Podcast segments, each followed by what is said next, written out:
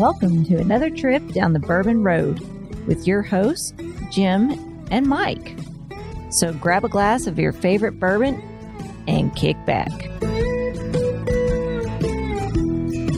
We would like to thank our friends at Premium Bar Products for sponsoring this episode. If you're ready to step up your game at your home bar, check out premiumbarproducts.com to choose from their wide selection of glassware, all of which can be custom engraved with your personal message or logo.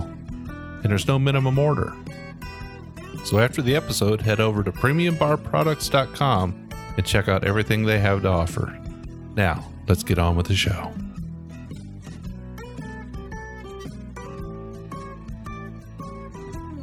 Hey, this is Big Chief from the Bourbon Road, and I'm definitely on the road today. I came to Virginia to see my in laws without Jim, and uh, I just had to drive west to the Appalachian Mountains, just in the foothills. And there's this guy out here, you know, he might not be wearing a shirt sometimes. He's a military veteran, he's a volunteer firefighter, but what most people know him for is the Discovery Channel's Moonshine and his Moonshine. We got Mr. Tim Smith, the legendary moonshiner, on with us. Tim, welcome to the Bourbon Road. Yes, sir. How you doing, Mike? Yeah, I'm, I'm living. Yeah, yeah. Well, This is living out I'm here, glad- right? Yeah, this is country. It's about as country as you can get, you know. So welcome to the big town of Climax. yeah, it's uh, humongous out here. Yeah, yeah. You didn't see any stoplights, did you? Uh, no, I didn't. I didn't. I seen a stop sign and it said turn left. Stop sign. Well, you didn't see any law enforcement nowhere, did you? I didn't. I, I watched the whole way here. Well, that's good. you might have saw a John Deere tractor, maybe. a couple of them, just a couple. Yeah, yeah. We got a lot of them old green tractors running around. Yeah, it's kind of woods. We're we're sitting in a log cabin here, um, which I would expect. I didn't hear no Yeah. banjos playing when I pulled up. No, no coon dogs or nothing. No, we can go get some. We could, yeah. We can go get some. But I did see we are really in the foothills of the Appalachian Mountains. You can see the mountains from right here Yes, on your back porch. Especially up, up at the fire department, you can really see it at the fire department. yeah. Well, you've been on Moonshiners for eight or nine seasons now. Ten seasons. Ten seasons. Ten seasons now. you were the 10 original years. OG moonshiner on there. I am. I am the, the founder. It started right here in Climax, Virginia. It's where it started, right in the back door here.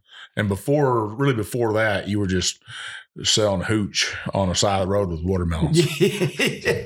well, I don't know whether back side of the road, but uh, let's say in the dark. In the dark. Yeah, let's say in the dark because no one knew who Tim was until you know the show kind of got hot and came out. Um, you know, and it kind of it, it was something different that Discovery ever did and never had did a reality TV show. And uh, I had did some documentaries and stuff prior to that, but it never really, really hit home until we got reality and we came out and kind of told the truth that this is what it is. So yeah, I come in here and you got some some whiskey moonshine. You got some cinnamon moonshine laid out for us, some rye whiskey. But what are we gonna start out? We're gonna start out with some moonshine first, right? Yeah, I think you ought to start out with the climax moonshine in the beginning because this is where it all got started, and that's that's my dad's recipe. And uh, we didn't do anything to it, tweak it, change it, anything, uh, other than we started paying taxes. That's about all we did. We started paying taxes and put it in a bottle. So you're gonna pay taxes. The store's gonna pay taxes, then I'm gonna pay taxes. Everyone has to pay taxes. Yeah. So by the time everyone gets done paying paying taxes, the government's done got rich, and uh, I'm still working. You're still living in a cabin. I'm still working. well, what's the what's the proof on this? uh, the proof is 90 proof. Now, what was uh, the proof on what you would sell back in the day, or what you Well, what you know- you give away in a mason jar? Well, back in the day, it would still vary between 90 to 100 proofs, maybe 105 at the most, depending on what day you got it, when you got it. Uh, you know, we didn't have a hydrometer and we didn't have a label on a jug. So, uh, you know, it really wasn't looked at. It was all about the taste of it. If it tastes good, then people would buy it. So we, we never did sell it on proof. And that's a misconception on some people, right? That myth that moonshine has to be 160 is high proof and stuff. It is definitely mis misled. I don't I don't know where it came from. I don't know where it, where people got off saying it has to be 150 proof. You know, if it burns clean, I understand. You know, if you light it up, it looks good. It's all about if it smells good, it tastes good, then it must be good. Well, I've drank Uh, some 160 proof liquor before a couple times in my life, Sure. and it it doesn't taste too good. I no, just it doesn't taste too good. You know, my preference is under 120. I've seen some 120 taste just as good as 80. So it's all about the process of making it. It's not all about the proof. Now, where's this made at right here? This bottle right here that you are tasting is made in Culpeper, Virginia, which is about 160 miles north of us right now. Right up by Fredericksburg, Virginia. That is right. That is right. Yeah. South of DC there a little bit. Well, this definitely has that corn. This has got corn in it. It does have corn in it. Now you're not going to tell me how much though, because that's your daddy's recipe, right? no, I can tell you how much is in it. It's seventy percent corn. And what else do you? Yeah, put, what else do you and do? it's got fifteen percent rye and fifteen percent malted barley. All right, And, so and like I said, that's basically the recipe. And once you go legal, that's that's a documented, that's copyright, and that, that is it. What it is. Now the process, now that's a different story.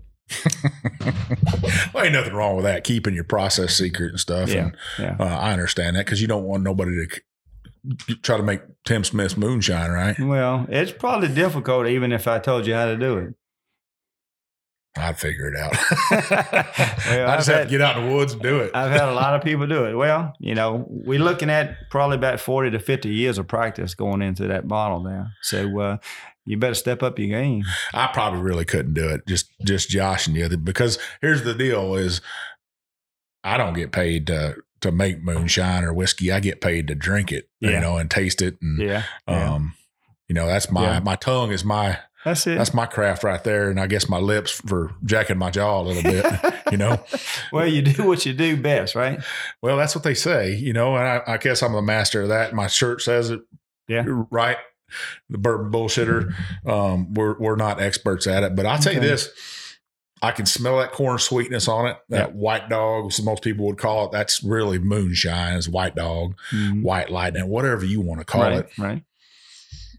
I can't smell that rye too much in this. That's 15%. You got 70% corn Mm-hmm. is overpowering it.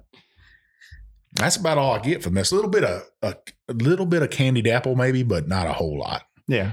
Well, you probably get it on the back end on a taste. Well, I say cheers to you.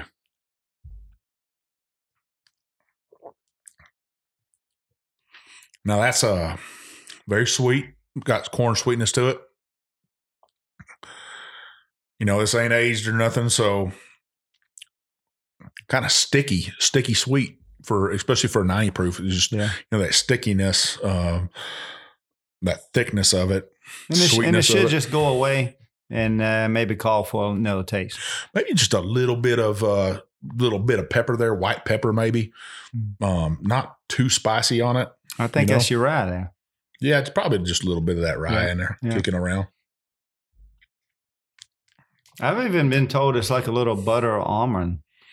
That's what In it. Jim always says. My co-host, he always says it's. Uh, Yeah, it's like a Buttered butter almond. popcorn. Yeah, yeah, I could get a buttered almond. That's yeah, that's Yeah. very good. yeah. I, I could probably sit around and drink that whole bottle of that. I might not be standing at the end No, of the day. you won't be standing. You'll be, you'll be relaxed. Maybe comatose.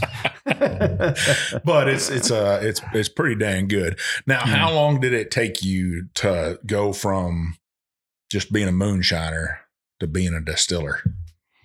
Well, it took a few years actually, you know, because um, I had to learn a few steps, the do's and don'ts there, and and it's hard to get all of that skill when you was raised up illegally all your life, and then you turn around and say, let's document everything you do, and that's what it's all about. When you go legal, it's about documentation, writing everything down, what you put in, what you're doing, what you're taking out, and and accountability of it for taxation, really. And uh, it took a little bit. It took a little bit, and you know, I didn't take any formal training or nothing. I didn't go to a university to learn how to be a distiller. Um, I mean, I figured that I already knew how to make it, but now legally and documentation, it's all about the paperwork, and that's one of the hard parts for me. You know, getting that paperwork done.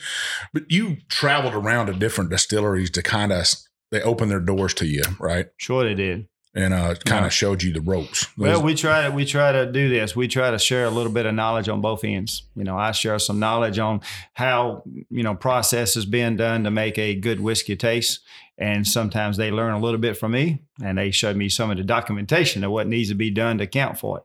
So I learned a little bit on that end too. So yeah, as the years went by, and I traveled around different distilleries and worked with some of them, uh, you know, on free labor. So I was free knowledge for them and free labor also. So it's kind of a good trade off so hard work has paid off. hard work has paid off, and it's still hard work too. Even though going legal, you think you don't have to worry about ducking the law and someone chasing you. They still looking at you. So it's it's still out there. You still got to make sure you do what you do, and you know, dot the i's, cross the t's. Because they want more more money from you. They want money. It's all about the revenue. You know, illegally or legally, it's all about the revenue. Yeah, it's when it boils down to it. I can understand the part where they don't want bad liquor because there's bad liquor Sure. out there, right? Sure, it is. It's, Um, it's there's plenty of people out there experimenting that have no idea what they're doing. And and now today that we have the internet, see, I'm I'm before the internet, but today that you have internet, there's people out there all the time creating something. And and is it right or wrong? I don't know. It's more of an experiment. Yeah, you, I think you saw the latest uh, bad batches of alcohol were like down in Mexico, and people going down to resorts and Yeah, and yeah. they were filling up empty bottles with hooch, and it was Mhm. making tourists sick down there. And that's kind of how it was happening before here in the United States. Well, it's it's happening in a whole lot of countries. Yeah. Not you know, not just Mexico or the United States, but it's it's different periods of time, and all of a sudden it, it's like a rush. People get into it, and, and this is a controlled substance, like any other drug out there. Once it gets into the wrong hands and misused, it can put a bad taste in your mouth. Yeah, well, I've been down that road a Yeah, time or two in my life. All, I think we all have. Yeah, and I've run into a lot of lot of uh, people who make moonshine, and I and a lot of them make good moonshine, and I've run into some that didn't make such good moonshine, and you know, for them, they don't know.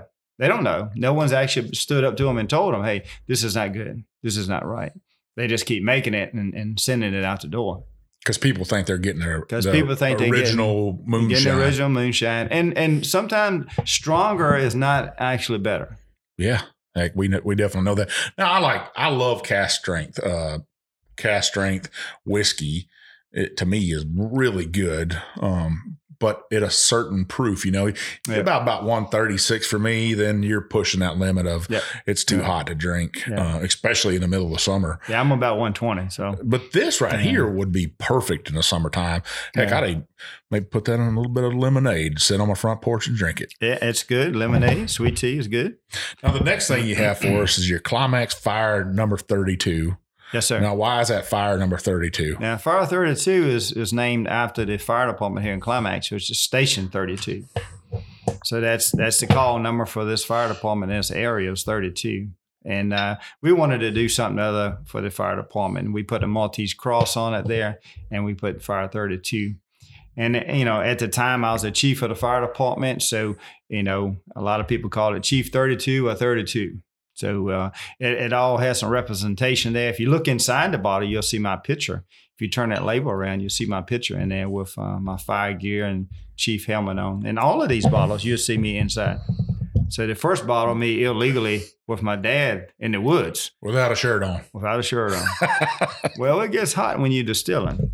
It No just gets hot in the summertime. That's it what gets hey, hot in the summertime. I've been known to You know. wear a pair of overalls just once in a while. And, Oh. um, they're, they're, you don't even have to wear no breeches underneath them. well, it's a one piece suit. Yeah. You know, it's kind of like when you was a kid, you grew up, you had your onesie on. So um, I'm still into onesies. Well, you go up to Canada, and they they wear they call it a Canadian tuxedo. They'll have Carhartt overalls on. Mhm. Bit you know they're insulated and they'll have a jacket on, but Yeah. yeah. they might be buck naked up underneath there. well, you know, most of us are. Now that's going to have a big red chewing gum type flavor profile. That is just a little touch that we've added to it. Um, a lot of the firefighters came to me. We did a little um, survey. You know, what what is the most popular drink that you drink? And they talked about that cinnamon flavor alcohol. And I says, well, we don't want to change anything. We're going to keep it clear, just like it is original moonshine. And we just dropped some sticks of chewing gum in it, and we've came up with that that that taste profile. well, you hit it now on the head with big red chewing gum. A lot of people don't even Yeah. know what that is. Yeah, they talk about like the fireball flavor, sometimes Yeah. the candies, but it looks like the, the the chewing gum and that cinnamon combination was a little tweak that no one else had did. I'd say uh, if you remember those cinnamon toothpicks back in the day. Yeah, yeah, That's uh that's what I get off that right there. yeah, It's Very good if you wanted to sit around and sip something sweet after dinner. yeah, yeah. This would be it right here. Sit around a campfire. This would be perfect. Well, Uh, this, this fits this- right in, thi- right? This tends to go towards the ladies. You know, it is 80 proof, it's a little bit lighter. Uh, not too sweet now, not too light. At 80 proof is still up there, but that taste profile kind of drowns out the moonshine, so you don't really taste the moonshine. Well, that's all Jim Beam is is 80 proof. So Yeah, this would fit right with it, right? that's it. you don't have to have hot whiskey to to like we've we've been talking about it. You don't No. have to have hot whiskey um, to enjoy it. to enjoy it and stuff. It Yeah. you know sometimes it makes it unenjoyable. Yeah. So when you came to this, you know you you probably the biggest celebrity. I was looking for a sign that said "Home of Tim Smith" driving the Climax. Not not yet. I didn't see that, but Uh, um, I did. Uh, we're driving in and I did well, I see. tell you, if you do, if you Google it, if you Google Climax at Wikipedia, it does say home of Tim Smith on the Wikipedia on the on the internet. But I did have to look up how to get here, and I, I told you which way I came. I came the northern route. yeah, uh, through Richmond and kind of the interstate, but it, then once you get off past yeah, Richmond, we're, we're a long ways from the interstate. Yeah, ooh, there ain't no interstate here. no, But I've, I've taken 58 across Virginia to cut all the way across yeah, to go down through Knoxville, Tennessee, and stuff. And I should have came that way through South Boston, Yeah, which is yeah. they got a, a bologna sandwich there that's pretty dang good. I should That's have went right. there. Oh, mayonnaise back, and that's, tomato. that's what I'm going to do right there. Stop and get me a bologna sandwich. Yeah, you should go that way. You know, don't go up north.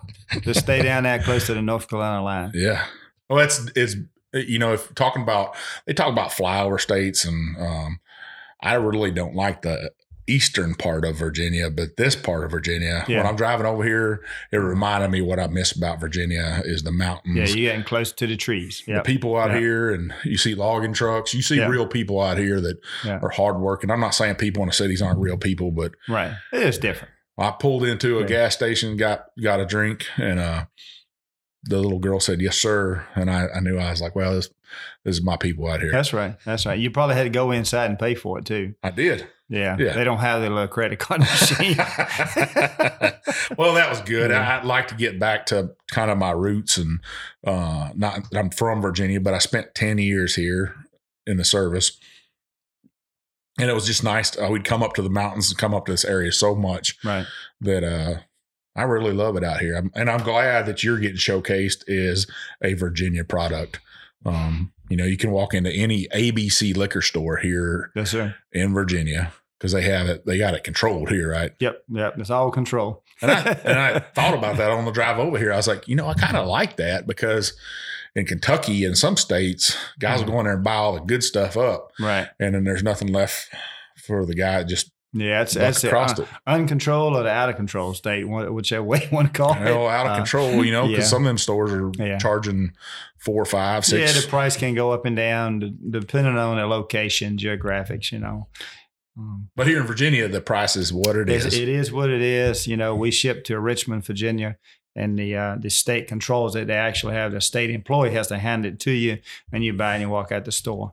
So uh, it is a little bit different in Virginia and North Carolina. Both are control states. Now, you know, if you go Georgia or say Kentucky, uh, total different. You got private enterprise there, and then you got distributors that's distributing the product, and wholesalers, and I guess you got what liquor barns and stuff like Yeah. that. You know, so So, how long has your family been making shine? Well, uh, as far as I can know, uh, we over 100 years easy. Um, you know, I've, I've been in it for 45 years myself, and my dad was in it uh, about uh, 70 years himself before he had, he had died. And, and then it, it, it went on to, I, I'm going to say at least 130 years, and it may even be longer than that, but I have not, not researched it back because my, my roots kind of zigzag around instead of a straight line tree. It kind of went out on a limb and fell off and then went somewhere else. So, Well, if uh, you got a straight line tree in your yeah. family, there's probably, Yeah. probably something wrong with your family. Right, that's what I'm saying. So, uh, you know, uh, we are Virginia. so, uh, um, you know, it is what it is. Well, I got. I'm going to drink one more on this this half right here before we take a break, listeners.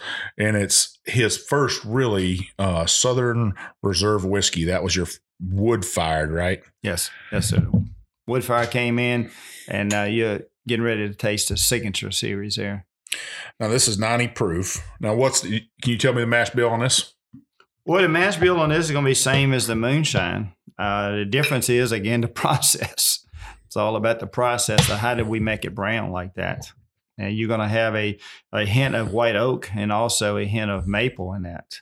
So there's a combination of two woods. So you're going to have five five different taste profiles coming at you there because you still got corn, boiling wheat in there. Now this I mean, says c- corn, boiling rye. Excuse me. says age 24 hours. Yeah, and it's the moonshiner's way. We do it overnight, fast as we can. Fast as you can. Got to get it out can. the door. Get Yeah. it in there. There's no use having dust sitting on the bottle. Get it in this. Get it in the 34 Ford and get, it down the your, road. Get your money in your hand. you know, talking about it don't mean anything. Now, what's your family now think about uh, about everything? You know, the show and going legal and Well, I still get that look sometimes when I go home. You know, what what are you doing there, and why are you doing it? I still get that look. So it's still a question mark out there. And uh, I got a, I got a, a T-shirt for that too. are we? would you consider this the Bible Belt right here? It is, yeah, and I think it has a lot to do with the rules and regulations of producing and selling alcohol. Um, you know, you cannot have a still in this state. You cannot make alcohol in this state, uh, and you cannot sell alcohol in the state. The state can sell it. You can't. So there's still a lot of laws that we're still working on since 1933, actually. The Commonwealth of Virginia. Commonwealth of Virginia. Yeah, they don't look at it that way. Um, it's it's it's changed a little bit. Say in the last ten years, I've been in, in this legally in ten years. Uh, you now can, you now can say moonshine publicly. It used to be a bad word. I never um, thought it was a bad word. I always thought it was a good word. You know. well, you you're from the Kentucky state. Well, uh, Texas. well, so Texas Texans, they state. they think So- a little bit different. They got dry Yeah. counties there like everywhere else. Right, right. You know, I remember having to drive about ninety miles to go get some beer for my stepdad. He'd Yeah, 90 miles to pretty Texas, and we would have to go over there on a flatbed truck. He'd load up about, I don't know, 15, 20 cases of beer wow. of Coors Original. Wow. Well, you see, you'd, you'd be stopped here because you'd be looked at as maybe you're just distributing it, you know, because uh, you, you can only carry what you can drink. Well, he could drink it. Well, you're not going to drink 10 cases at one time. he dang sure try. So he'd say, Yeah. "Hey, I need you to throw all that beer on on the uh, flatbed back there and make sure Yeah. you tie it down, Yeah. strap it down good." Yeah. He said, "Throw one up between us, and you're going to drive home." I think I was twelve or thirteen years Yeah. old. Yeah. Well, I, I hauled a lot of liquor when I was 12 and 13 years old. I was hauling liquor inside a man. He was just suddenly drinking those, uh, you know, I don't even know what they call them, little small boy um, Coors Light bottles, banquet beers, Oh. and he'd be just chunking them out the window. oh, they used to have the little Miller ponies when I was growing yeah, up. yeah, yeah, Yeah. This has just that hen oak, like you said, on it. I can get still that corn on it though. That's one of the be- best brown liquors that we make. Now we we do have bourbon and rye, but my self preference is that whiskey because it has a combination of stuff. You know, it's it's a blend of a lot of different things in there between the oak, the maple, the toasted wood that we put in it, and you know the three grains that's in it also. Um, and our process, you know, we can just about make it age taste profile what we want it. So we can make it four years old or we can make it eight years old. Really? Well, let me give this thing a taste. Cheers.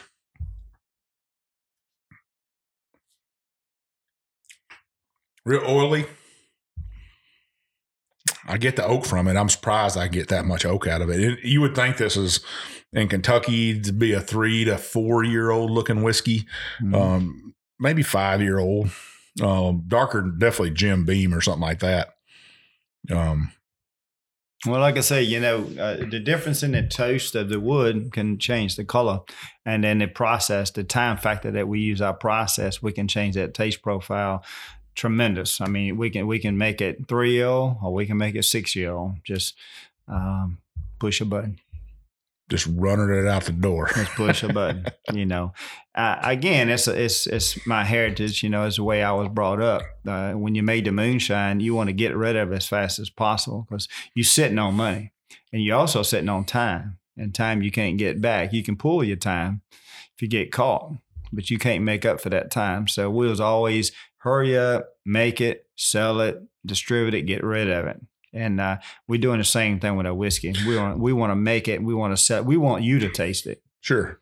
Is there a time of a season for for moonshiners up here right now? Is now the springtime is when they start breaking out stuff and there's tree coverage and Well, yes and no. you are correct. Outside, uh, if the leaves are falling off the trees and stuff, you know, you don't have any cover. But then you can go to your evergreens. You know, you can go to your cedars and your pine trees. But uh, uh, you have to just depend on the weather. You know, if it gets really, really hot, if it gets too hot, then you have a problem with your fermentation. If it gets really, really, really cold, you know, freezing temperatures, then you got a problem with your fermentation. So anytime you're dealing with outside elements, um, you have to work with it. And uh, that's something we learned to do too over the years. Um, I don't know if you've seen me on the show or not, but uh, we use those submarine pot stills. Yeah. And those stills, we can manage those temperature in the wintertime, especially. We can heat them up and we can use heat because we ferment in the still. We don't ferment outside of the still. So we can maintain that temperature that we need. And when it's ready, you can run it, even with ice on the ground. And a lot of the other type moonshine stills, you can't do that.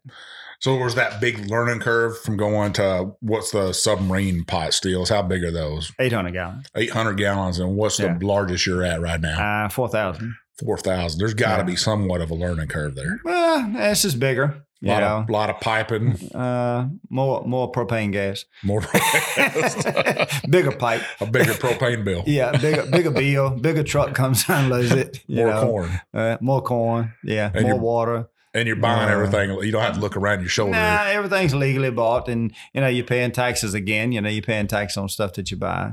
Yeah. Now, when you did moonshine, though, you know where do you go to buy? You know, because I saw you before. You'd buying sugar and Mhm. you buying corn. Well, you know, most all that stuff is run through a middleman somewhere because you don't want a direct lead back to the still site or, or the owner of that still operation. So there's always a, a stop shop store somewhere, uh, farmer's market, or even a farmer. You know, you don't want to get it into the system. Sure. You know, and that's that's the thing. If you're buying grains and stuff, you buy it directly from the farmer, and uh, you know you don't go to a commercial outlet somewhere. You saving money. Also, you you making money back into your community too. Um, you know, this the, the farmer's got to sell it somewhere. That's that's the God's honest truth right there. I'm You know, I bet, bet you money that if they can make more money with a shiner than they would with uh, taking it to market. they're well, one one it. thing about when you're working with a shiner, it's guaranteed. You're guaranteed you're gonna get your money. Normally, uh, my days of growing up, it was always paid ahead of time. So you always paid for the alcohol that was was sold, and you always pay for your grain that you're buying. So it's always pay ahead. You pay ahead Sure. because if you got caught, you lose everything. Mhm. So you don't want to be caught. And if you get caught, you don't want to owe anybody because you may have to call on them to get you out Well, that's definitely so, true. so you know, it, it- that's that's. I mean, I'm, I'm just being honest with you. That's the way it works because if you get caught and you owe someone five thousand dollars and you in jail, how are you going to pay them back? Now you need five thousand dollars to get out of jail. Now Sure. you're ten thousand dollars. So it's it's best to pay ahead. So you know, growing up, that was the, that was the rule. You always paid ahead. You you pay everything ahead. Everything's paid for. That, that to me, that seems like we, we should stayed with that right there. Pay ahead for everything, no yeah. credit or anything like that. I, I was in. Uh, I don't know if they have Rural Kings here in Virginia. We got one here. Yeah. but uh, we got a Rural Well, King it's in an our. hour away, but we got one. yeah. yeah, yeah. We got one right down the road, and I was in there Yeah, uh, yeah. last spring, and they had pallets of sugar, Yeah, uh, fifty pound bags of it, there you go. and uh. This little boy, he's loading that sugar up, and I, that's all I could think about. As I was like, man, Yeah. I bet he's running some shine somewhere. Hey, maybe, or someone else is, and maybe not him. He may be just picking it up. Maybe he's making a dollar bag. I don't know. He turned around Yeah. and looked at see who I was though. He he's like, You're that big chief guy, aren't you? And I was like, Yeah. Mhm. He just smiled real big. Well, I'm still wondering myself. We just met a few minutes ago. yeah, you uh you wouldn't bring me right here. You maybe meet you at the at the uh fire department. I was like, Well, it's a neutral location. might be a he's thinking I'm a cop or something, but I Well, definitely you, no you cop. probably are. No, heck no. heck no. Just But we're not going to say anything to incriminate ourselves anyway. Nah, heck no, we're not. Well, listeners, hang with us. We'll be right back. When we come back, we're going to drink some of their Southern Reserve rye whiskey, and then we're going to drink some of their bourbon to finish the show. We'll be right back. Well, you know, you can't drink whiskey without glassware, and Mike and I are extremely pleased to have a sponsor like Premium Bar Products. Premium Bar Products offers direct to consumer the finest whiskey glasses, cocktail glasses, and bar tools with your own personal engraving. I mean, you can write anything you want on these glasses, anything from a company logo to a personal statement, and there are no minimum orders. Their direct consumer platform offers you the opportunity to purchase small quantities of your favorite glass shapes that enhance the pleasure of enjoyment and drinking a whiskey and make it all very positive. They offer the absolute finest trending and handmade glasses as well as a comprehensive range of styles, and all of their items have been designed with purpose, practicality, and longevity in mind. So, if you're a bourbon or whiskey group and you need custom logos, you need to reach out to Premium Bar Products. If you're an individual, you just want a few for your bar to impress your friends, to give out as gifts, you need to call Premium Bar Products. They need to be your one and only source for custom glassware. I can tell you right now, the Bourbon Road, that's who we use. Janie and Carson and the team there at Premium Bar Products will take care of you. They'll treat you like family and they'll take care of you with every order.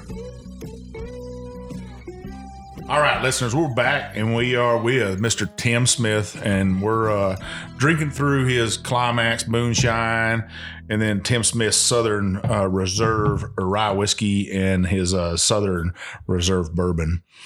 So, Tim, you were probably on a road constantly for your brand and for the TV show, right? Uh, always because you know you got different shoots that you got to do for the show. You know the show is not always in one one spot. Sometimes, maybe when you're looking at the show, it may look like it's in the same spot, but now it's it's almost like we're illegally making a show because we're moving around a whole lot of times, and uh, and it is what it is. You know, it's not that we're trying to get away with something or break the law or nothing like that, and not trying to get caught or nothing. Uh, it's just we need certain different backdrops. We need certain energy to come to the show and different locations, and it makes it interesting too. And it and it kind of it's got a vibe with the show, and it, and it builds itself around it. And uh, it is reality. It's no script to the show.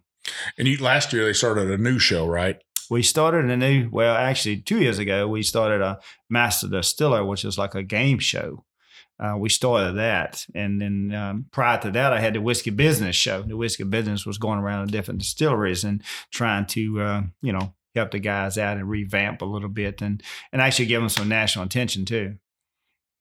Kind of like what we do with our craft distillery Mondays when we review a craft distillery, we're trying to raise that we always say like rising tides raise all ships. Yeah, yeah. You know, you know I mean, I know there's a show Bar Rescue out there, you know, and we're kind of maybe the somewhat same thing as a distillery rescue in a way because most of the distillers are small distilleries, craft distilleries. They kind of new, they get started in the business and they kind of get upside down. Real quickly, you can get upside down in this business. And did you run across some issues with those people at those distilleries? Uh, well, I've run across a lot of issues um, because you know you know how it is. It's it's it's your way or the highway kind of attitude sometimes, and uh, you know my way is is a little bit different sometimes to their way, and uh, and I do use a little bit of backwards terminology, and maybe some of my words doesn't come out as clearly as as theirs. Well, I understand everything you're saying, just sure. probably because we're cut from the same cloth. Sure, sure, sure. But I, I have been told. What did you say? what was that? My wife still says that. Yeah, yeah, yeah. Well, I got in my glass right now. I got some of your Southern Reserve whiskey. Now, tell me about this. Well, you know, it's it's the same process. Again, it's all about the process. You know, yes, it is rye. It meets the requirements of having over fifty one percent rye in it, but uh, it's about this wood fired process that we're using this. And you can see on the bottle also that's a twenty four hour concept. Now, it may be a little bit more than twenty four hours, but we just put that on and make it look good. We want you to know that we can do this rapidly, and that's what we call it rapid aged.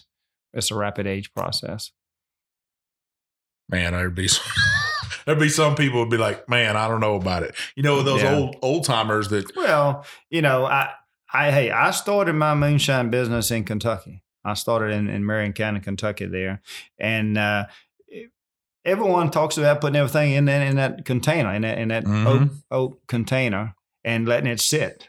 You know, Got my fingers crossed. I hope the season goes good. I hope the weather treats it right. And in four years or five or whatever, I'm going to open it up.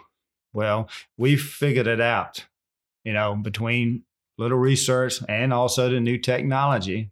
We found out that we can make it taste what we want it to make. We, we can make it. We don't have to sit around with our fingers crossed and hope that it rains and, and the dampness and the season and humidity changes it and makes it that taste profile after so many months, years of sitting.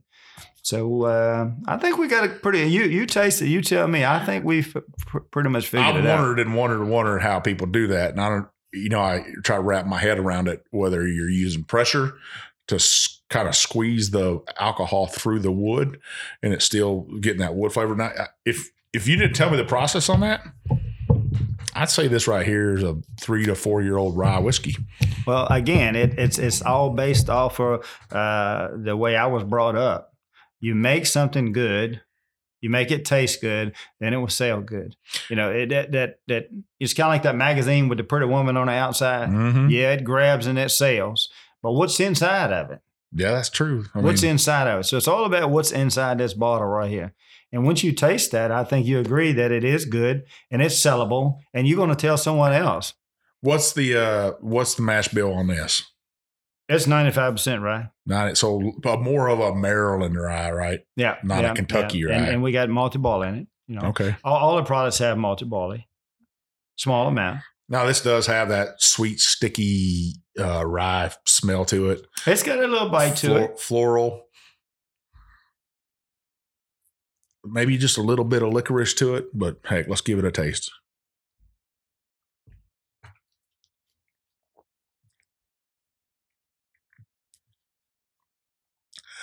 I- got to tell you, that's pretty good. I've drank a lot of rye whiskey in my life. And it, and if you didn't see the label on it, you wouldn't even know that it was rapid age. like I said, I would think that that bottle right there was a three to four year old Yeah. uh, rye whiskey that's been aged nice and good and stuff. And ryes are a little bit different. Um, they'll age a little faster. They they're just a little bit different. Some people don't understand rye whiskey. Now this would make a hell of a Manhattan or an old fashioned. Old-fashioned. Oh Yeah. heck yeah. Yeah. It's got not a whole lot of bite to it to me. Um, just that Well, it is difficult to make rye smooth. Some white, some just a little bit of maybe that white pepper again, just where it's it's not Yeah. biting me or nothing. Yeah. It's not like a black pepper or Yeah. a, a hot sauce or nothing like that. I think some of the techniques that we're using that's making a big difference is is you know when you put whiskey in a barrel and it's you know it's a brand new oak charred barrel, um, you're letting it sit for four years, five years, whatever period of time. That that wood is aging. And also, the alcohol is aging and absorbing the wood and working in and out. You know, we know the aging process. We're actually aging the wood and putting it into the alcohol. So now we're using aged wood into it. So I think that's actually uh, some some penetration that's a little bit different than it is sitting inside of that closed container. And then we're, we also getting some air in there. Some air is making that difference, and I think that's smoothing it out. So what's the price on this? What's the price point on this rye whiskey right here? It's around thirty dollars, depending on $30 depending for- on where you buy it. Yeah. You know what state. You know, I would I would like to see it about a, a seventy. I would think about a seventy because we've we've put a lot of money into that that bottle. A lot of labor, a lot of technologies went into it to make it taste that way. Uh, even though no, it hasn't sit on a on the shelf for seven years before you tasted it.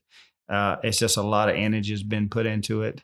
But uh, average all of all of this product here is an average about thirty dollars a bottle across the country. But that makes it affordable for everybody Yes. to taste too. For Yes. Your, for your working man, your for your firefighter, for your police officer, for your soldier, sailor, airman, It- whoever needs to wants to buy it, they can afford it. Well, it's it's it's tough out there to go buy hundred dollar bottles. It's just tough, you know. But uh, uh, that's that's another league, you know. That's another league you get into. Well, some people you get as you get older, as you realize, you know, you, you, you your wallet gets a little bit thicker, and you can Yeah. afford nicer things in life sometimes. And not to say this ain't nice, but Right. it's still nice to go and be able to purchase something that tastes good Yep. for thirty dollars. Well, I like for people to see that uh, you can buy something that tastes good, and you don't have to pay two hundred dollars a bottle for it. And you would be helping out just a good old boy from Virginia. That's it. Good old boy. I mean, that's nothing wrong with that. I think, hey, Yeah. you're you're. Americana as it gets to me, um, and you're just trying to Well, make. you, you see living. where I'm at. I'm you in my hometown. I'm born and raised right here. driving a probably a '85 Chevy pickup. Uh, Pretty close? Yeah, that's pretty close to it. Yeah, yeah. What are your models at? 86. 86. 86. It's got. It don't even have tags on. Nah, says I don't have use. any tags. Now I got farm use tags on them. Yeah. Well, they good. You can switch them and nobody knows what it is. You know, it's, it's hard to look up a farm use tag. It, well, it sure is. What farm does it belong to? Everything's farm around here. He's farming something. I actually haven't seen that that truck on the show. I, you had some other That, that trucks. show has been on the It truck. has it? Yeah, yeah, yeah. That truck's been on the show. Uh, one or two little episodes. Uh, but uh, you know, we got a lot of vehicles. You know, we try to try to move them around, try to keep the batteries charged stuff. you had a, you had a suburban for a while. Well, say uh, my excursion. Your- excursion. Oh, excursion. Yeah, I'm still driving. Is that your daily driver? Yeah, that's the daily driver. That's the interstate truck. That's the you know. interstate Yeah, we want to get on the interstate. We get on that one. That's know. got a diesel in it. that's diesel, seven point three diesel. What run off moonshine? It run off anything. you can well, you go by the uh, uh, Kentucky Fried Chicken. You get that grease and you put that in there, and it really smells good. I know something about uh, Kentucky Fried Chicken because we have Claudia Sanders uh, Yeah. fried chicken in our hometown. Well, I That's, mean, uh, Colonel it's from, Sanders. it's from Kentucky. Yeah, Yeah. Yeah. I've been to the first the KFC. first one. Yeah, I've been to the Is, first one. it was it a letdown? Well, it was different, you know. uh, I didn't know that uh, there was like a little repair shop, you know, when it first started. You know, there was a little repair shop going on there where was working on cars and stuff. And that's what happened. You know, they would lay over and get to working on the cars because it may take a couple of days to fix the car back in the day. So they fed them this chicken Mhm. and that became famous. yeah, That recipe became famous. that man, he was broke in, became rich again all over. Yeah. a couple times later in his life too. Yeah. I think he was 68 when he founded Kentucky Well, I'm hoping when I get 68, I can get rich again. You know, I put all my money in this right here on the table. So I hope it comes back. Well, you you're probably rich in life though, right? That's, oh, I'm, that's I'm, definitely. I'm doing great in life. Yeah, enjoying every minute of Yeah. it. Well, Tim, I got to say, this is some good rye whiskey. Um, I'd, I'd, I'd buy a bottle of it for sure. Sure, I'll Um, sell it to you. You sell it to me? Sure. I mean, you won't. I want to make sure you leave with a bottle anyway. well, I'm going to sip, the, sip on this. So, what's the future of, you know, Climax and Tim Smith's brand? What's that look like? Do you know? Well, I think it's still unlimited at the time. You know, we don't want to box ourselves in. And, uh, you know, again, I come from the backwoods. We always, if we need to expand, we just cut down some more trees. We just keep expanding out.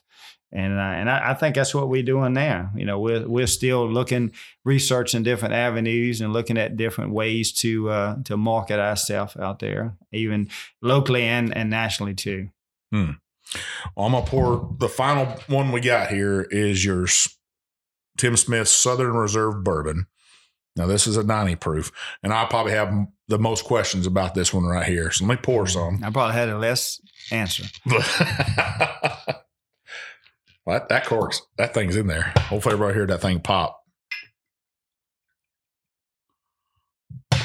Now he didn't he didn't pull no special bottles from me or anything. He just pulled them out of box and Just pulled them out of the box. I hope it's a good one.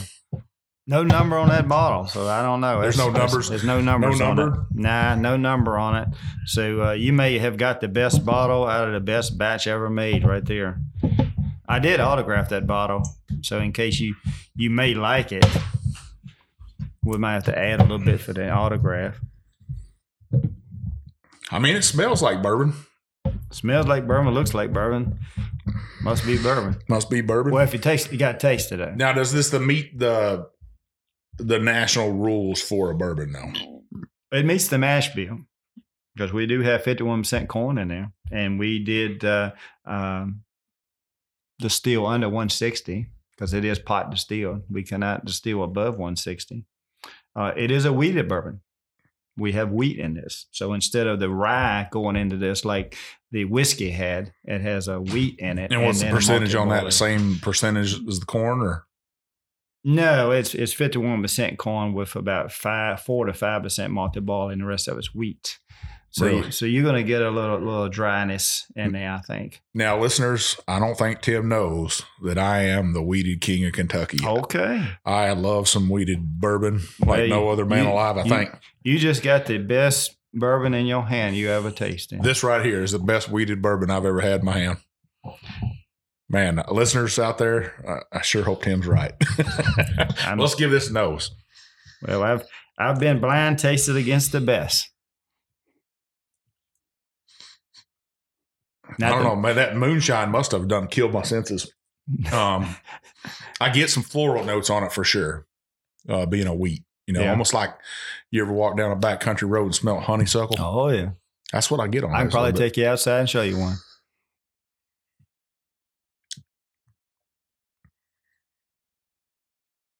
I actually get a little apple on this one too. Uh, maybe some uh, sour apple like candies or something. Heck, let's taste this thing. I'm excited. You said it was a wheated bourbon. I'm That's a wheated bourbon. my neck, hair on back of my neck stood up a little Well, bit. Well, again, we trying to go with the flow. You know, everyone out there talks about a lot of wheated bourbons being at the top, so uh, we want to be at the top too. Well, that is true. A lot of people, A lot um, of people talk wheated about the wheated bourbons the out top, there. Right? that's the top brands out there. So uh, Mm. we want to get up there with the top ones. You want to be up there one I day. I want to be up there one day. One day. One one good thing about me, I'm still walking and talking. I can autograph that bottle. I can sit here and I can drink with you. Some of those other top brands is out there. That guy's not here no more. Well, we he- can only talk about him. well, that's true. Uh, the godfather of Right. really of wheated whiskey or wheated bourbon. Yeah. William LaRue Weller. Yeah. He's the man that started it all. He's Right. the guy that had that idea. So right. we bake some bread Yeah. and figure out what tastes better. Yeah. And uh, he did it. And from his from his bourbon came Pappy Van Winkle, Old Right. Fitzgerald, Right. Right. um, Rebel wheated bourbon. You name it. If it's a wheated bourbon, yeah. more than likely, um, even Maker's Mark, Yeah. all those came from that right there, from that Right. one man. Yeah. And then even from Maker's Mark, Dave Pickerell, the godfather of craft distilleries in America, right. a lot of craft distilleries, because of that man, one man, Mm-hmm. Mm-hmm. do wheated bourbon. Yeah. And uh, I think that, you know, you think back to that one man, he's not here. You're right. He's not here anymore to autograph Right. his bottle, but Tim Right. Smith's here to. I'm here. You know. So uh, taste that thing. Let's see what you're talking about here. I, it's very smooth. I still get a little bit of that, like a spiced candy apple. You know, you ever had them sliced up before Mhm, mhm. in a little jar? Mom and grandma ever make those up? That's old school right there. That's real old you, school. you can't see those no more. I get a little bit of that. Um, maybe our listeners have heard us say horehound candy before. I get a little bit of horehound candy on use this. whole hand all the time. That's some good stuff, right? Yeah. What's Yeah. what's Yeah. horehound? Like you use the horehound candy? I, I I use the candy. Yeah. The candy. Yeah, old fashioned candy. It's almost like uh, the sassafras. It's like a cough drop. Yep. Yeah. Yeah. It's an old fashioned cough drop. Exactly what Now, do you buy them at? Cracker Barrels. Cracker Barrel. Yeah. I'm a Cracker Barrel man. I go to Cracker Barrel all the time. We usually find them at either Tractor Supply or Rural King or or, yeah. or or Cracker Barrel. You can get them at My stuff. son's a Rural King guy, so you you get along good with him. I think he goes to Rural King every day. He knows everything in a Rural King store. He knows he, He knows everything. He ought to be an employee of Rural one King. stop shopping. I'm right telling there. you. Mhm. And when I asked him about something, he goes, "I better get got a Rural King." Like, The only thing I don't think they sell there is automobiles yet. "Yeah, I know they got car batteries and lights, and they got lawnmower stuff and Well, you can buy guns, a tractor, guns, ammunition, food. yeah, food, chicken yeah. feed, They got popcorn. clothes. You come in the door. Yeah. and They, they got a pretty good marketing strategy going on. Yeah, Yeah. you can get a windmill out, out there and put in your yard. Yeah. You get a big Yeah. windmill out there, Yeah. like full size. Pump some water with it. They got tractors. Yeah. Lawnmowers. You can get everything. Plants there. We just Yeah. me and my wife just started our garden. Sounds like a Rural King commercial. That does, right? Maybe they should sponsor both of us, Tim. Well, I gotta say, uh, innovation is the key to everything, right? You're always trying to figure out the next process and stuff. And even the big boys, even the big boys, Jim Beam is trying to innovate and come up with some new stuff. And in the past, I was kind of against that. I was like, Yeah. mm, I don't, I don't like it because Well- I, I don't want to change my ways. Well, my dad was one of those, you know, that we're not going to reinvent the wheel. yeah. We just want to grease it a little bit. You know, we want to make it run a little bit faster. And I think that's what we're doing here too. You know, we're just trying to make it run a little bit faster. We're not changing nothing. We're not changing, you know, from our recipe, pot distilling, the same method that we always did in the backwoods, even though, you know, we went legal and we inside of a structure now, not out on a creek bank. Sure. We, we're just still trying to make things better. You're not getting ticks all over you. Try not to. I tell you, you go out in these woods of Virginia, you're going to get a tick. Well, the same thing. There's in, no doubt same thing it. in Kentucky. You- You put all that tick stuff you you want to put on you, you're still going to get it. I think it attracts them.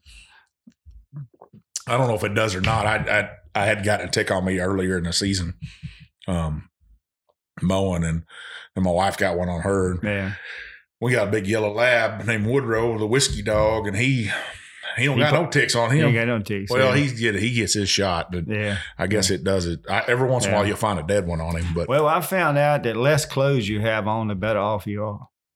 You I don't. People don't want to see me without my clothes. Well, I'm just saying, you know, loose loose fitting clothes, Yeah. loose fitting clothes. What I'm saying, uh, that that is better because if you have you know tight clothes on, a lot of clothes people try to put on all kind of stuff.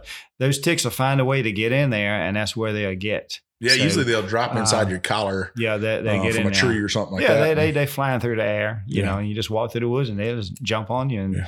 and then next thing you know, you you start feeling it. Been on there a couple of days, and then uh, take about two weeks to get rid of it.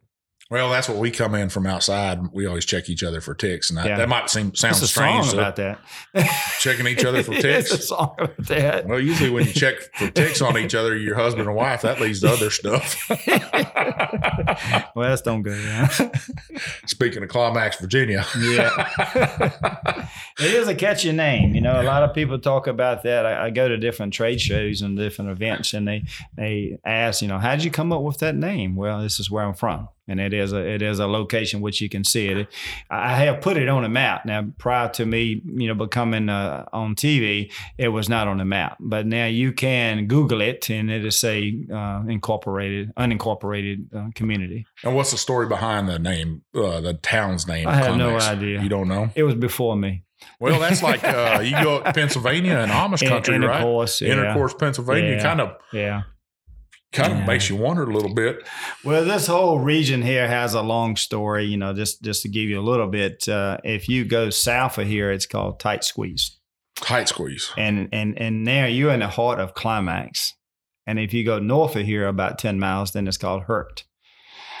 So uh, Climax is between Tight Squeeze and Hurt, Virginia. Are you messing with me? I am not. I am telling you the honest truth here. I think if you travel two two hours north of here, probably just go up and over the mountains. There's a place up there called uh, Devil's Backbone. It is. It is. Yeah. It is. Uh, So So I understand some of uh, those names and stuff. You yeah, yeah. You know. you got Crabtree Falls, um, Sure.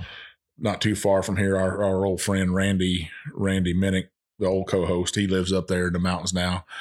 Probably sitting up there buck naked on a mountaintop drinking coffee go. and whiskey. He ain't worrying about the ticks. He's got his guitar. He's just playing away. Now I think he's he, I think he's got coon dogs. That's what he has, and horses, yeah. mountain horses Yeah. now. But yeah.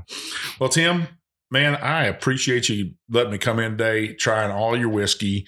Um, if you're out there, you're in the store, make sure you're picking up a bottle, supporting this good old country boy right here. Um, American made, American bred here. Yep. Um, Virginia whiskey. Um, you want to get some in your hands. Tim, what states can you find this in? Well, we'll re, uh, I would say 42 of the 50 states out there in the United States right now. And if you if you go to a store or if you're in a state possibly that they don't have it, maybe go online timsmithspirits.com and you can actually order it online and you can have it shipped to your to your house if your state allows it. Now, some states do not allow shipment of alcohol in the state, but most do. So always go there, uh, go to the website, and then also go to your store and just request it. Ask them, you know, can you get this? And a lot of times they can get it. They just don't have it on the shelf at that time. And what about your shows? When's the, when's the show air? Well, the show normally is in uh, December. It starts in December to April. So we just went off for the season 10.